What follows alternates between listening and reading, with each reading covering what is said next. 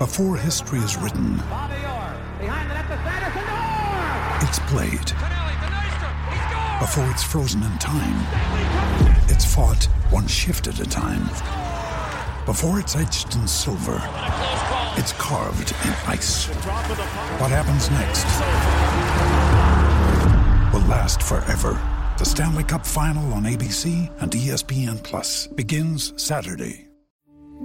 We took it all. We brought them to our land. An endless night, ember hot and icy cold. The rage of the earth. We made this curse. Carved it in the blood on our backs. We did not see.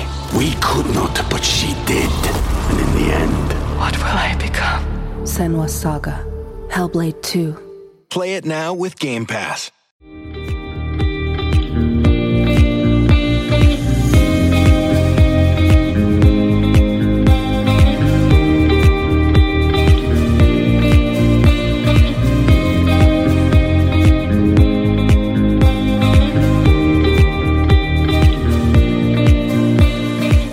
Hello and welcome back to the West Ham breakdown on the back of a week where West Ham put in another quite underwhelming performance. Um, maybe that's a bit of an understatement, but cheesed uh, another win through the exceptional individual ability in the side. And actually, let's give them credit. They never say die attitude in the squad. They're very committed and trying their best to be the best selves in key moments of games, and we were more direct towards the end of the game, and that really helped us. And uh, unfortunately for Burnley, probably put in one of their better performances at home um, this season, particularly in the first half. Controlled the game um, at times. I think we allowed them to do that a little bit too much, but unfortunately for them, that sort of brittle confidence of a side struggling uh, for points, struggling for results, really showed up in the in the last period of the match. Too many simple free kicks, dropped off too much.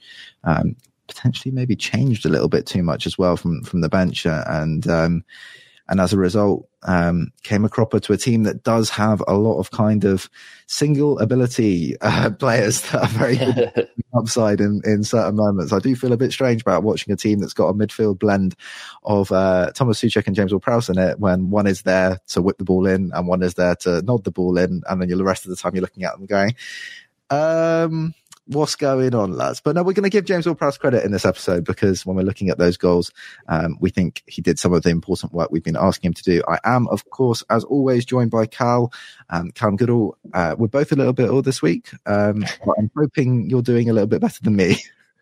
Yeah, I think I'm on a delay. I think I think I will probably be more ill in a few days. Um, my partner's been off work all week, and I was kind of teasing how, oh, it's not going to get me, it's not going to get me. And now I look like a dick.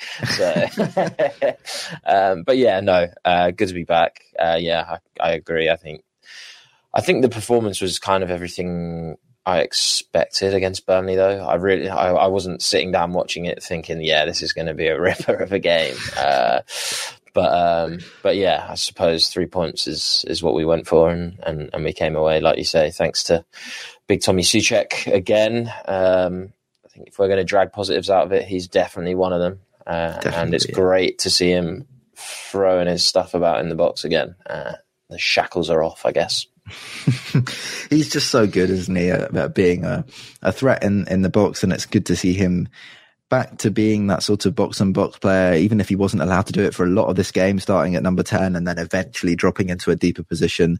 I think that midfield duo is, is hellish, but it it did work for us in, in the game as it was, because we were able to be direct chasing the game. So we weren't looking to, to Ward-Prowse and Souček as a double pivot to, to fluidly build up, because that would not not have worked well. Um, but yeah, he was able to get forward, able to help us out in terms of winning second balls and stuff from a deeper position. And I thought um, we looked quite, well, I wouldn't say good, but all right in the last sort of ten, fifteen minutes of the game, players coming to life. We're going to talk about, obviously, the key man as part of that, Mohamed Kudus, later in the episode. Um, but the first thing we're talking about in this episode is, of course, welcome to the West Ham breakdown. What do we do here? We talk about build-up. And um, yeah, when we come away from this game, what are the main things to talk about? It's that first half. It's the disappointment of it, the lack of control that we had in the game, and um, and what causes that. We've spoken a lot about David Moyes and his preference for wide combinative build-up, how his teams actually do that very well, how West Ham tend to do it quite well, how we've done it better this season with Emerson uh, included at left-back, Paquetá moving across to the, the left side of the pitch, their relationship really helping us and actually helping players like Coufal as well by dragging opposition teams across and creating the space that, that people like Coufal or Kudus or Bowen um, need to really thrive on the other side of the pitch and be their very direct selves as a, as attacking players. But in this one, it seemed as though we wanted to try and control a little bit. We wanted to overload the last line, understatement. And um, it seemed as though there were long periods of the first half where we were playing a three one six shape um, with uh, no midfield, just vibes. And uh, it was sorely lacking in vibes. So it was no midfield, no vibes. And um, I, I think our big question afterwards is, is why why was it not a three two five? Lots of teams do that. It makes a lot of sense. You get the right support that you need in the middle. Um, why was James Ward-Prowse left alone, all by himself, lonely in the middle of the pitch? yeah, uh, it was incredibly frustrating. I think for a couple of seconds when we first, when I first saw we were building up in a three at the back, I was like, "Oh, come on, this is what we wanted." A little, little drop in an extra man in there, building up with a three rather than a two. And then I saw, okay, well, it makes absolutely no difference if you're just going to bypass the midfield anyway. Like the whole point of building up in a three is so that it's easier for us to play through the channels and get it into the middle third and have two people there to receive it. Ideally, Ward-Prowse and Paquetá, uh, and instead we we leave Ward-Prowse on his own, just just kind of floating about um, against a fairly. I mean, Sander Berge is not a small guy. That's quite the mismatch, um, and yeah, Paquetá's just up there, and as a result, we ended up. Like, I mean, f- of all the games where I thought we could, yeah, potentially. Maybe see us try and keep it on the deck a little bit more and fizz it about a bit and, and sort of impose our quality in terms of um, us having the, the better quality players um, and sort of assert some dominance against so far the worst team in the league. I think I wouldn't say that they play the worst football. I think they play some nice football at times, but they are bottom of the table. Uh, And therefore, we should have gone there with a bit more bravado. And this was the perfect game to experiment and try this three two five that we've been talking about. Uh, and instead, we matched uh, our long pass percentage.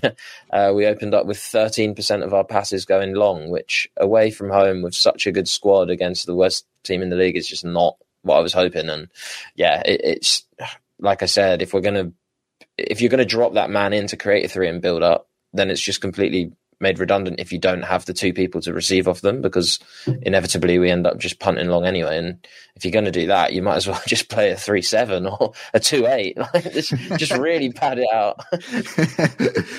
yeah, I think, look, I think West Ham are really, really good at being direct and being sort of classic David Moyes. I think we're a better team when we do that. And I think we saw that at the end of the game. I think the frustrating thing is when West Ham try and do that with a striker like Danny Ings on the pitch. Um, And it, it ends up not making very much sense because you punt the ball long. Your striker's not really adept at winning aerial duels. You're forced to, by the way, by the shape, because we're we're very obviously only going to be able to build up down the flanks. And, and teams, you know, even Burnley, who probably aren't, you know, the best defensive team in the league, um, are, are able to slide across happily and, and, and defend against that. Lots of situations in the game in the first half where, you know, Alvarez drops off, as I think he probably should, creates that three. No one drops into the space that he, that is then left by him leaving the midfield. Um, so Ward-Prowse is left alone, as we discussed. And it basically means it's very obvious for the defending team. Alvarez is going to pass the ball to Coufal. Coufal's going to pass it to Kudus. Um, or on the other side, it'll be a Gerd to Emerson and Emerson to, to Paquetá. That's kind of it. That's what's going to happen. And there are a lot of moments in the game where, um, yeah, Kudus is receiving back to goal. Defender straight on his back, he's having to turn straight away and uh, or not turn, he's just having to play it straight back to to Coufal, because what's he going to do if he comes inside, which he's good at, and we're going to talk about later in the episode why he's good at that and why it helps Coufal and how that relationship can can blossom. But if there isn't that extra midfielder in the middle of the pitch, if he tries to spin on the inside, receiving with player directly on his back when he's not already on the angle, he's creating a really, really high chance of a turnover. I know he's a good player and he's going to win those more than he's, well, not necessarily more than he's going to lose them, but en- enough to create good upside for us as an attacking team. But when he does lose them without an extra player in midfield, there's just a huge gap for, for Burnley to run into. It creates a problem for us in transition. So I think both from a defensive shape, you know, from a rest defense perspective, I don't like it. Midfield is Ward-Prowse alone. I don't like that. Yeah. I don't think that makes sense. And then from a build-up perspective, it also doesn't make any sense. And the big thing, like you say, you'd really want to see Paquetá dropping in there to help out, being part of that double pivot, situational double pivot in possession, build-up um, possession uh, with um, with Ward-Prowse. And it, it, it just seems odd to me that a lot of what he was doing was was coming inside. Emerson uh, advances, and he's he's he's occupying a sort of left half space position. Um, when we, we've got Souček on the pitch as well, he's not a comfortable receiver. So why can't Souček be in that position? Um, and then Paquetá can just drop off, because a lot of what Paquetá is doing is we're trying to receive in those areas off of that Gerd, off of Ward-Prowse. But it's really hard for us to access him in enough space where he can actually create something. And secondarily to that, I pointed this out on my Twitter, but because the team is so coded into playing through the wide areas, if you find, if you do access pa- Paquetá in those situations, Ward-Prowse isn't naturally looking for the run that then makes him available in the centre of the pitch, that creates chances to be dangerous in the centre of the pitch. Paquetá just naturally turns out and plays to Emerson anyway, because that's what we're doing all the time. So I think those things combined really create situations where it's difficult for us to build up and control the game, and particularly, most frustratingly, difficult for us to try and control the game in the opposition's half. And and this is the kind of game where you really want to see West Ham doing that. And too much we see us being forced to play it long, because when you try and build up in the wide areas, you're going to have to hit channel balls quite regularly. It's going to be part of what you do. And and that necessitates a, you know, a striker who is going to be able to be physically imposing, uh, uh, press really quickly, uh, chase things, got the speed to chase things, and create issues for, for defenders that force them to make mistakes, force them to turn the ball over. We see situations earlier in the season. Um, what was it? The Brighton game, where it, it's, it's a ball into the, into the channel, Antonio chasing, and it creates a, a goal for us. Um, Ings is just not, you know, I feel sorry for him sometimes. Sometimes you look at him and you think he, he's not performing at his best level. Obviously, it'd been really, really good if he could perform to a better individual level. But in this game, I didn't think he was particularly bad when he received the ball below hip height. The rest of the time, I just feel a bit sorry for him. What's he going to do? He's not got the physical attributes. He's not rapid. He's not going to be able to chase all, everything down really, really quickly. And therefore, we have a lot of situations where the ball goes into the space where someone like Bowen or someone like Antonio might be able to force something positive for us, force a throw in, whatever, and create um, a platform for us to go forward from. Um, And, and Ings just ends up sort of chasing, arriving too late, and, and, and Burnley play it back to their keeper and then build up down the other other side of the pitch where we're, we're, we're then underloaded. So um, a lot of things that that are sort of very confusing uh, and point to all of the issues that we've spoken about for a long time on this pod and, and beforehand, where you just think that um, from a profiles perspective, as we spoke about, I think in the last episode or the episode before, we're not recruiting midfielders that help us. Um, in these areas, that, you know, the kind of, this would be the kind of game where you'd want to bring someone into the midfield unit who is more confident in the middle of the pitch, who can sit in there alongside Ward-Prowse and just help us control the game with the ball a little bit better. So we lack that kind of profile. And um, I'm sure Moyes would probably point to that as well when he's looking at the squad makeup and say, yes, I'd like to get Paquetá back in there, but look at the chance that he gives up in the first half where he just falls over on the ball twenty-five yards out from goal and creates a really good opportunity for Burnley. Um, so yes, the profiles aren't there, but then we don't help ourselves by, as is the big hot button issue of of the week, by starting Danny Ings over over Mubama. If we're going to be forced to to be direct, if we're going to be forced to to build up down the wide areas so that when we're getting into positive forward positions, the outcome is likely going to be a cross. We don't have the kind of physical presence that we need in the in the striking position to to make the most of those moments. Um, so the big the big issue, I think, for everyone is that with with what Mubama brought when he came onto the pitch, does that make him now the, the, the out and out second choice striker at West Ham? Or, well, third choice behind Antonio uh, uh, and Jared Bowen? For me, I think yes. Yeah, I, I think I think it has to. Um, for as long as, yeah, for as long as we're gonna play this way, and we've seen nothing. It, there's two avenues to go down, right? It's either you change tactically to facilitate a smaller striker like Danny Ings, and we've not seen any signs that we can do that because we're still persisting with a with a style of football that relies so heavily on building down the channels out wide and resorting to going long when when we're frustrated so much that that isn't working. So if we're going to do that, and that's what we've seen, and a lot of the time, well, in fact, every time we've seen Ings play, that's what we've seen. So there's literally nothing to suggest that we're going to change tactically. So therefore, if that is the case, I think it's been an it's been a long enough experiment for me to have confidence in the results at this point. And the results are that Danny Ings does not work in this in this style of football, unfortunately. Um, I think, yeah, like you've said, I think we were frustrated with the signing at the time, but it, it wasn't frustration, or it was slightly, I guess, but it wasn't predominantly frustration because Danny Ings is a bad player. I don't I don't think he's a bad footballer. He's a good Premier League striker in the right system, and he's he's had prolific seasons when he's been used to his strengths. The reason we were so frustrated is that even before his arrival, we had seen no signs that Moyes could could coach anything other than this style of football. That isn't to dump on this style of football. This style of football does work. It is effective. When it's you class to where right. we are, you know, yeah, we're exactly. We're much better off right now than we were before he before he came in. You know, we've we've been really good. It's what I said on on on, on Twitter before I took a break. You know, we'll, we'll probably look back on this time as a golden era, even even if at the time we're complaining about the things that aren't going well, because that's the natural condition of a football fan. We're going to complain about the things that aren't going perfectly. We will probably end up looking back on this time in the future and saying, actually, things were pretty good. We're in Europe consistently, and and we had a way of of getting results, even if the performances weren't always amazing. Yeah, I think that's it. And and for all its strengths, as everyone knows, unfortunately, the system is so dependent on very small number of individuals. Antonio, arguably the most important of of the eleven on the pitch, probably closely followed by Tomáš Souček, I would say, or if we're going to take it at a macro level, a tall central midfield player who can attack the box and defend in transition and dominate the box from set pieces, both offensively and defensively. And then you've got the the outlet striker who's a physical specimen that can carry the ball forward and, and yeah, provide that outlet. Um, that is Antonio. And without him... And also, just got to say, your aerially excellent centre-back has to be there as well. You, you well, yeah. need. Your, yeah. your, your aerial monster at the back is, is, yeah. is a must.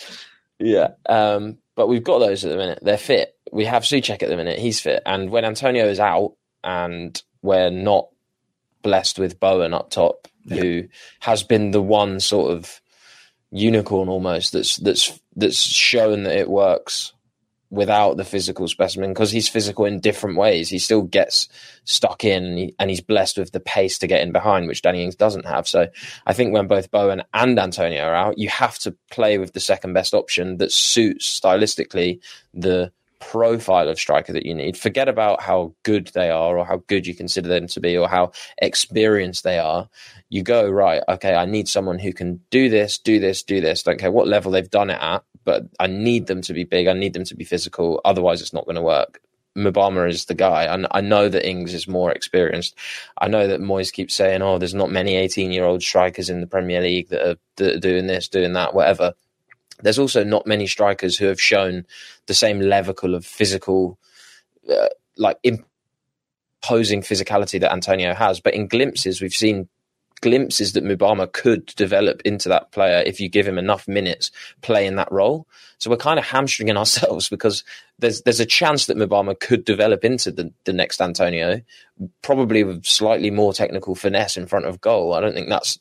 We've seen how prolific, prolific he was at the youth level. Like he, he can find a corner far more frequently than Antonio would. Um, so I think by not playing him and not allowing him to, to become that Antonio role... would. We're just, yeah, it's it's not even a rock and a hard place. It's just it's just shit. Like, we're watching Ings try and do something that he can't do, and we're not letting Mubama show that he could potentially do something. So it's just, yeah, it, yeah, it's just silly. The differences that are worth pointing out here, playing devil's advocate, and I don't, I, I agree. I think Mubama should be ahead of Ings um, in, in all situations, really, given the way that we build up, given the way that we play.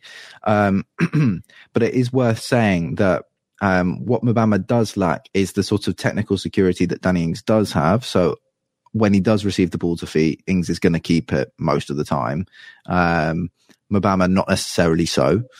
And the other thing that's worth saying when we're talking about finding players that are like Antonio, you, you can't underestimate the importance of Antonio's carrying, the way that he can yeah. carry up the flanks, his dribbling, his take on success, all of that stuff. And actually... for all of Mubama's strengths, that's not something we've seen yet. That's not something we've seen that he really has. He's not going to move out into the wide spaces and, and beat defenders on uh, while dribbling. I don't think that's really a, a, a huge part of his game.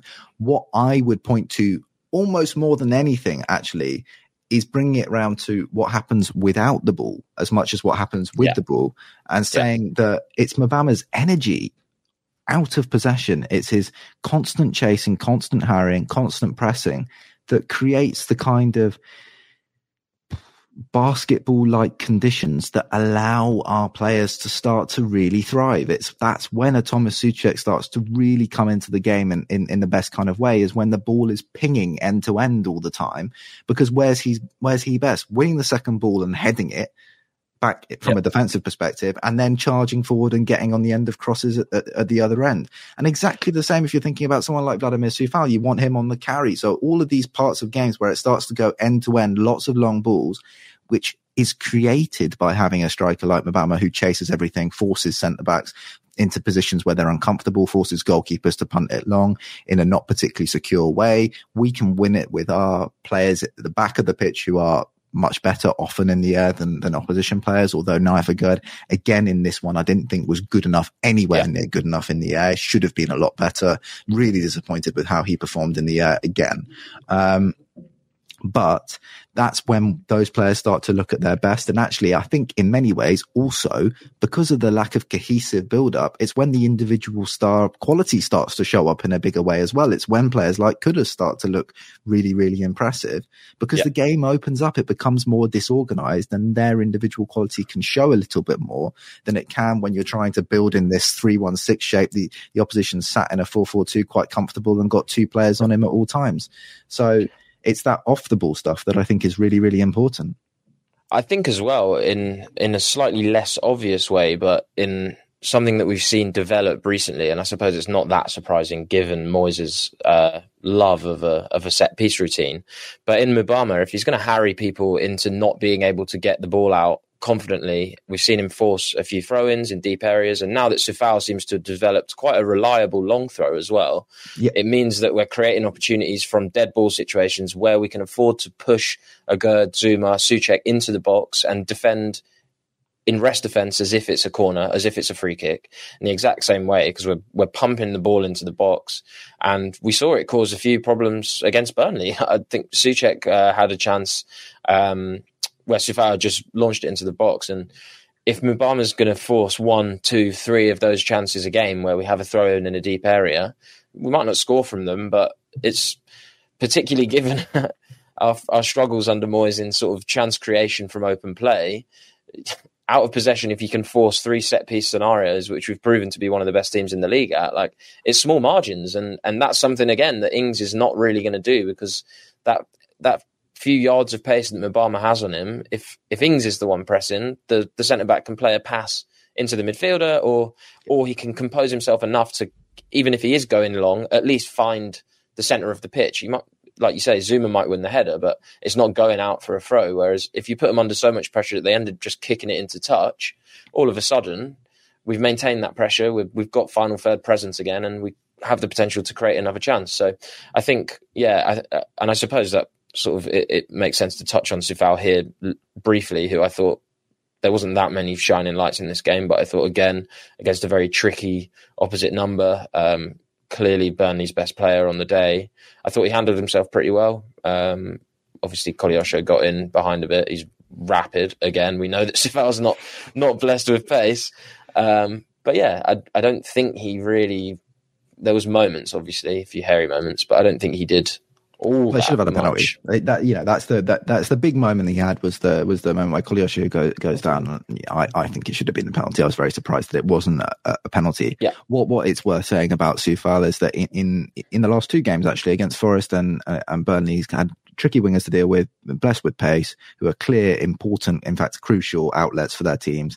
He yeah. has had moments where he struggled defensively, but what he has done is pushed really aggressively going the other yeah. way and caused yeah. those players problems um, from from a defensive perspective for the opposition. And I think he he's been an important player for us going forward, in fact a key player for us going forward in in recent matches. And and one thing that I would remark on as, as being sort of impressed with from this one was was just a couple of really simple free kicks he won. Like, went down a bit easily, won free kicks, yeah. very easily on two occasions, just sort of slumped to the ground under yeah. pressure, wins a free kick. And that's what we're talking about. It's just those couple of set-piece situations. You start to get to pump the ball into the box against a team with brittle confidence. That's where it comes for us.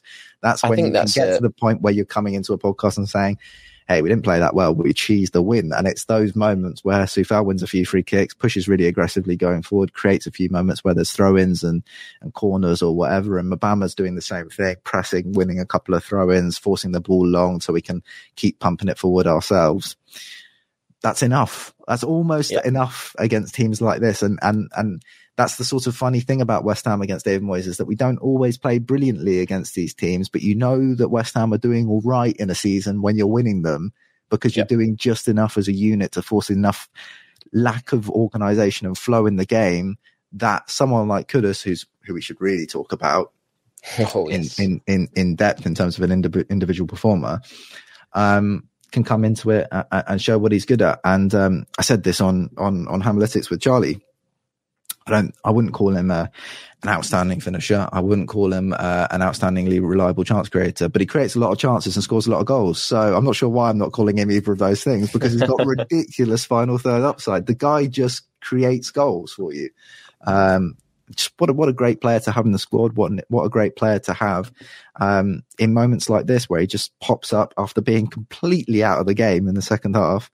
Pops up with a moment, a couple of moments of, of really, really outstanding quality. We took it all. We brought them to our land.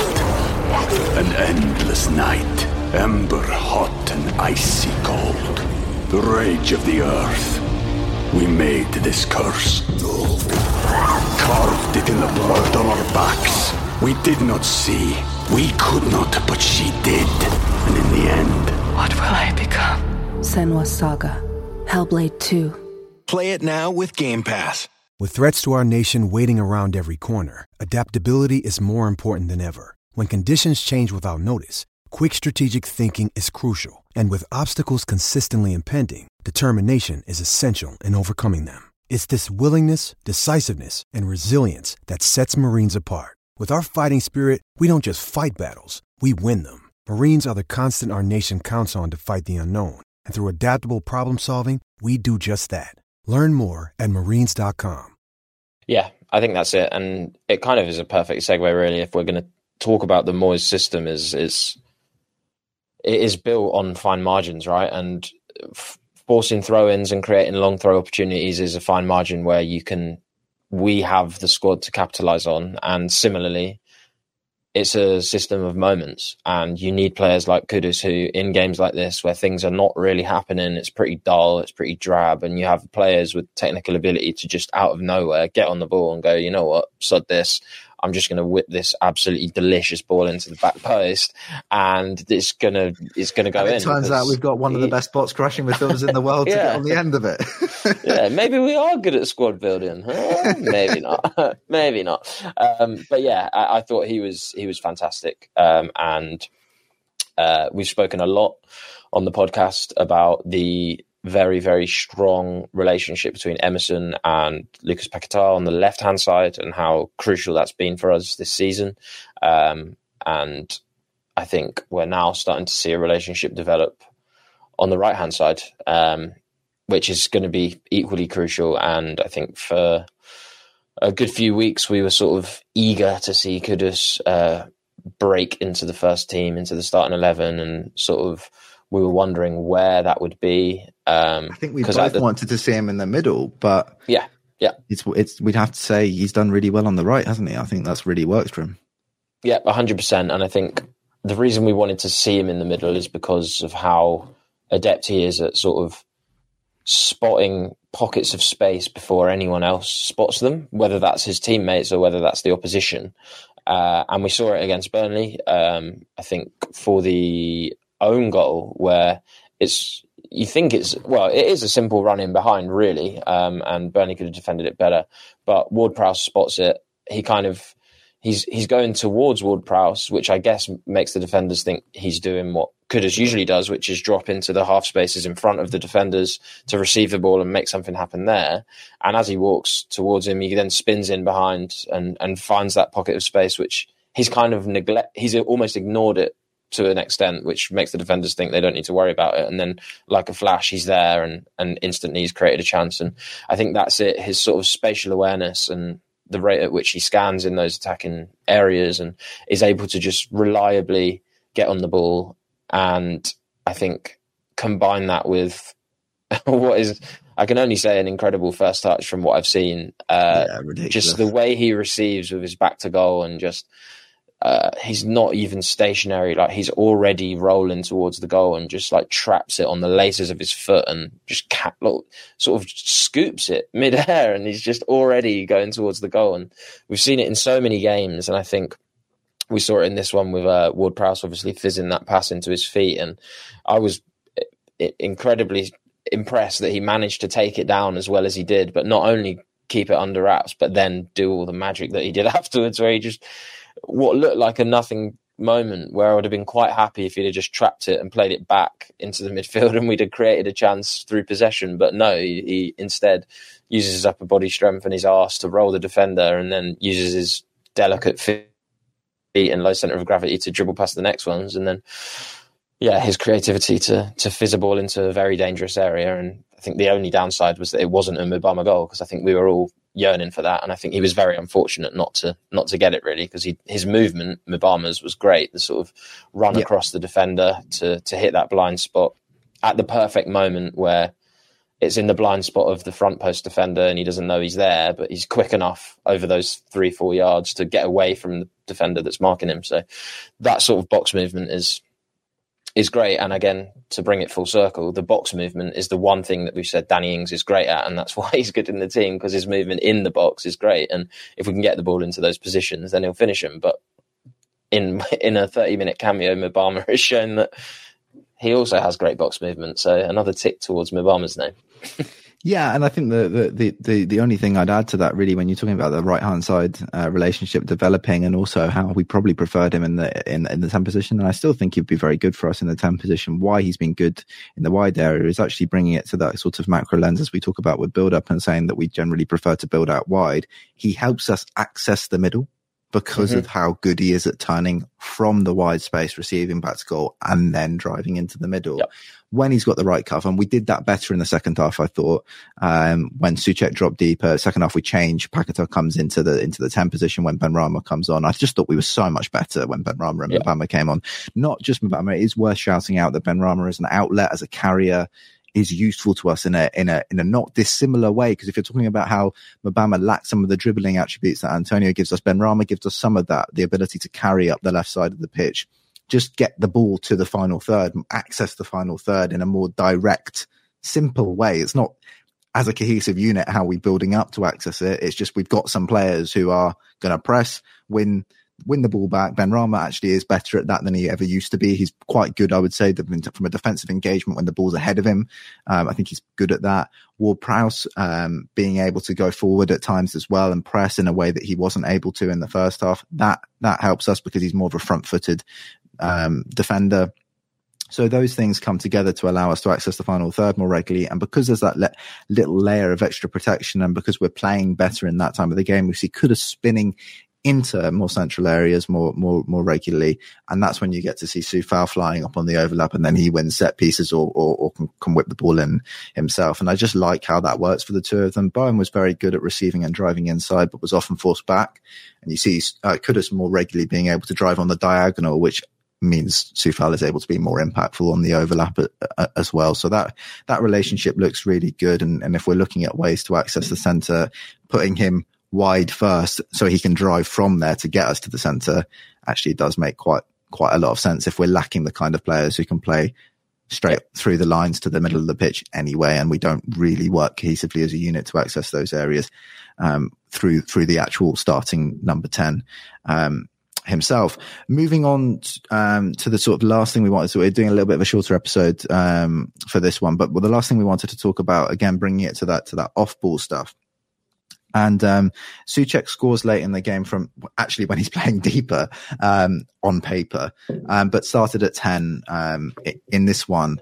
And one of the things I wanted to talk about is how there's a little bit, you know, false logic is maybe not the best way of putting it, but how it doesn't necessarily work to say, oh, because Ings is starting up front, what we'll do is we'll put Tomáš Souček in as the number ten so that you um, ameliorate some of the maybe lack of physicality issues that you create by having Ings as the starting striker. Actually, I think the bigger issue it creates is what we talked about with pressing and how Mubama helps compared to Ings. In terms of his energy, his ability to get across yards quicker, to close down centre-backs. You have the same problem with Tomáš Souček. You compound it in a way with Souček as the ten. Because although he is physically very strong and good in the air, from a opposition and settled build-up point of view, the two of them, Ings and Souček, they're not blessed with speed. So in terms of getting around, you see a lot of moments in the first half where I would say they're both doing the right things. You know, they're both running on the right angles at the right times, right triggers, all of that stuff, but they're just not quick enough. So Burnley yep. are able to play it to the center, uh, to the across to the other centre back, and then access the midfield, or goalkeeper, centre back, access the midfield.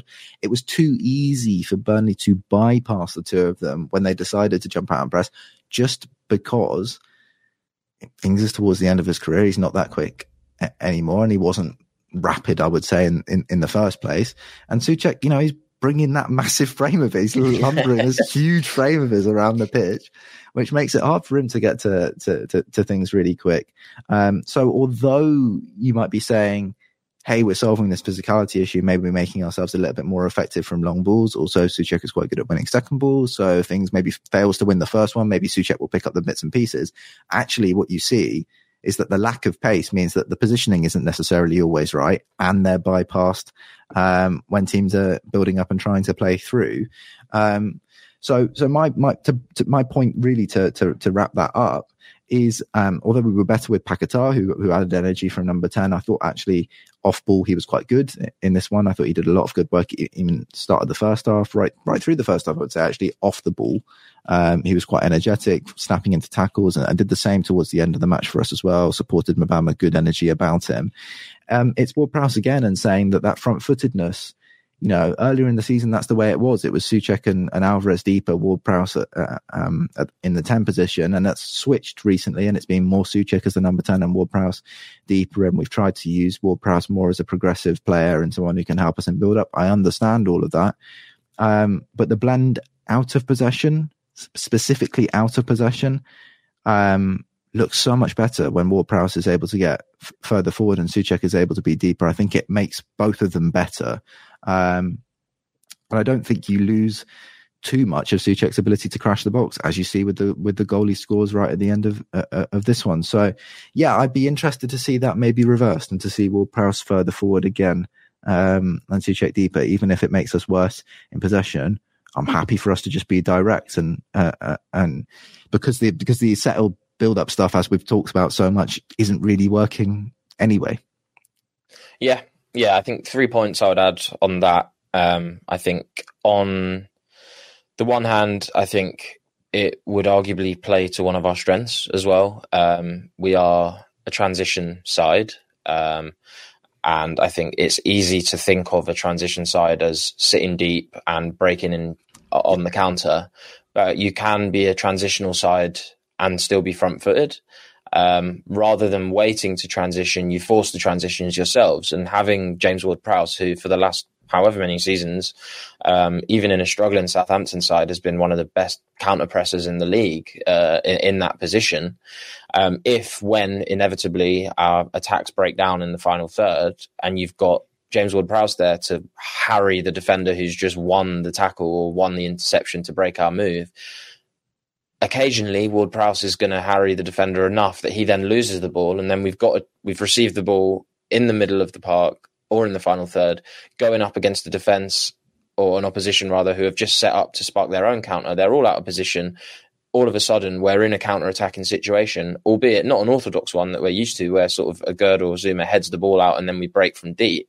We're actually arguably in a better position because there's far less ground to cover to the goal. So it, you then got to rely on Ward-Prowse picking a pass, which from deep we've criticised him, but I think both of us are in agreement that his his ball playing ability around the box, or at least in the in the final third, is actually quite impressive, and, and we see it for uh, the Kudus assist, where he sort of, like we said earlier, makes that run in behind, and Ward-Prowse spots it, plays it in, perfectly weighted, and, and we end up scoring from it. So I think in that respect, um, yes, it's sort of counterintuitive to what Moyes tends to do. He doesn't like to be an aggressive pressing side, but we don't even have to be that. But just in having Ward-Prowse there, who knows when to spring on and who to spring on to, we can sort of force our own transitions and sort of play to our strengths in that respect, because we'll be creating more counter-attacking opportunities, and therefore we'll be more threatening, because that is the best way that we have of attacking. So it makes sense to try and create as many transitions as possible, rather than letting the opposition dictate how many transitions we have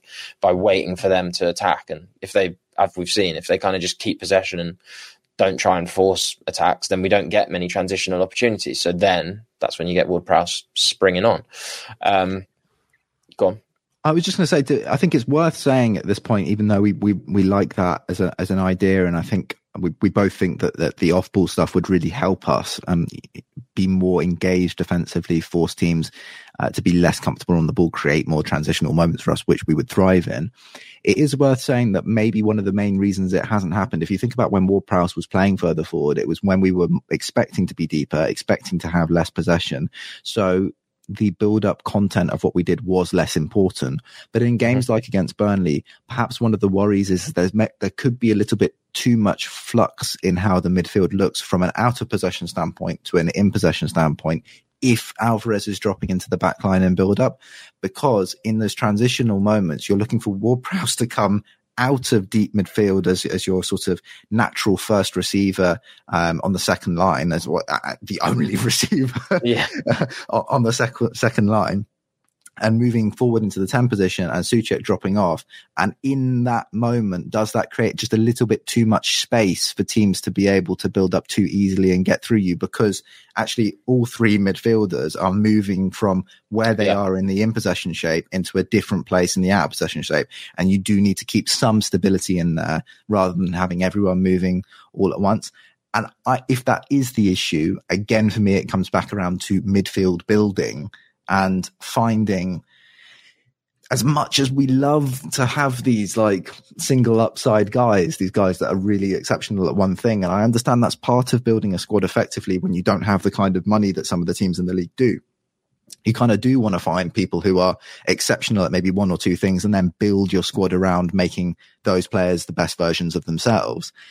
It does increasingly seem to me like we do need to find at some point in this midfield, possibly next summer, some profile of, you know, a bit more of an all-rounder, someone who can do all of the all of the things to a decent level and can just sit stable in the middle of the pitch. And if that means that in games like this, Ward-Prowse does need to be a left winger at times, so be it, you know, so be it. So if he's so important from a from a from a set piece point of view, he's going to have to play that position just so that we've got that stability in midfield and we're able to be more effective as a pressing team, because it probably creates just a little bit too much uh, brittleness in our midfield from a from an out of possession point of view if people are are in there with with certain abilities that are really strong but too many things that are probably not functioning to their best level when we don't have the ball. Yeah, no, I agree, and it just pains me that Matt Sweefer's stocks are probably too high now for us to really stand a chance of getting him, because he would have been the boyo, I think. And I think he will go on to be a very, very elite number six, I would say, um, in terms of his profile. Six foot three, very happy to receive. Um, also happy to just be that sort of third man in, in respect of just bringing the third player into it by being a sort of bounce pass option, um, mm-hmm. not necessarily being the one that actually takes it forward, but allows you to pass into the interior to then ping it back out into the channel for the fullback to carry forward, um, rather than accessing them directly. But yeah, I think he will go somewhere better than West Ham, frankly. Uh, but yeah, no, I, I'm yeah, I, I'm in, in complete agreement. I know I said I had three points on Ward-Prowse earlier, but uh, I've, I'm ill and I've forgotten. So we'll just move on. Amazing. I'm sorry. Um, So yeah, I, I, I think I think it's just one of those things where I, I wanted to bring it back around to that when I could, just to say that as much as, you know, there's maybe an idealistic way of looking at it and saying, yes, it would be great if we could get Ward-Prowse into into higher positions up the pitch. If you're going to have fifty percent possession in a game, how many transitions are there going to be, and how many awkward moments are you going to have where you're just reshuffling the, the, the deck in the middle of the pitch too much? Yeah, which creates too many moments for teams to get through you. It's perhaps just one of the issues we have in the way that the squad is built this season, and one of the things that we're going to have to tolerate in these kind of games. And if you sat down in a room with Moyes, would he say, look, we're winning? That's the important thing at the end of the day. It's not perfect. I agree. It's not perfect, but uh, what, what, what are the results? And um, at the moment, we're winning these games. We're coming out on the right side of them. And I'd have to throw my hands up and say, yeah, that's, yep. that's absolutely true at, at this point. I'd also then come back and say, can we win the Brentford and Everton ones as well? You know, I'd, I'd like that as well. It's um, what he does. It's what he does. Now's the time to save thirty percent on wedding jewelry, only on Blue Nile dot com. Make sure your wedding ring is the one with your pick of diamond and lab-grown diamond bands, all hand-finished and graded for excellence. Or surprise her with something blue she'll love for life, like a stunning pair of sapphire earrings. Blue Nile's jewelry experts are available twenty-four seven to help, from fit questions to style advice. Right now, get up to thirty percent off at Blue Nile dot com. Blue Nile dot com. All right, so um, week coming up, we'll be covering on the next podcast uh, T S C Bachka Topola and Crystal Palace. Um, two games that I unfortunately don't think are going to be massively interesting to us. We talked about them just before we recorded. Cal and I went through.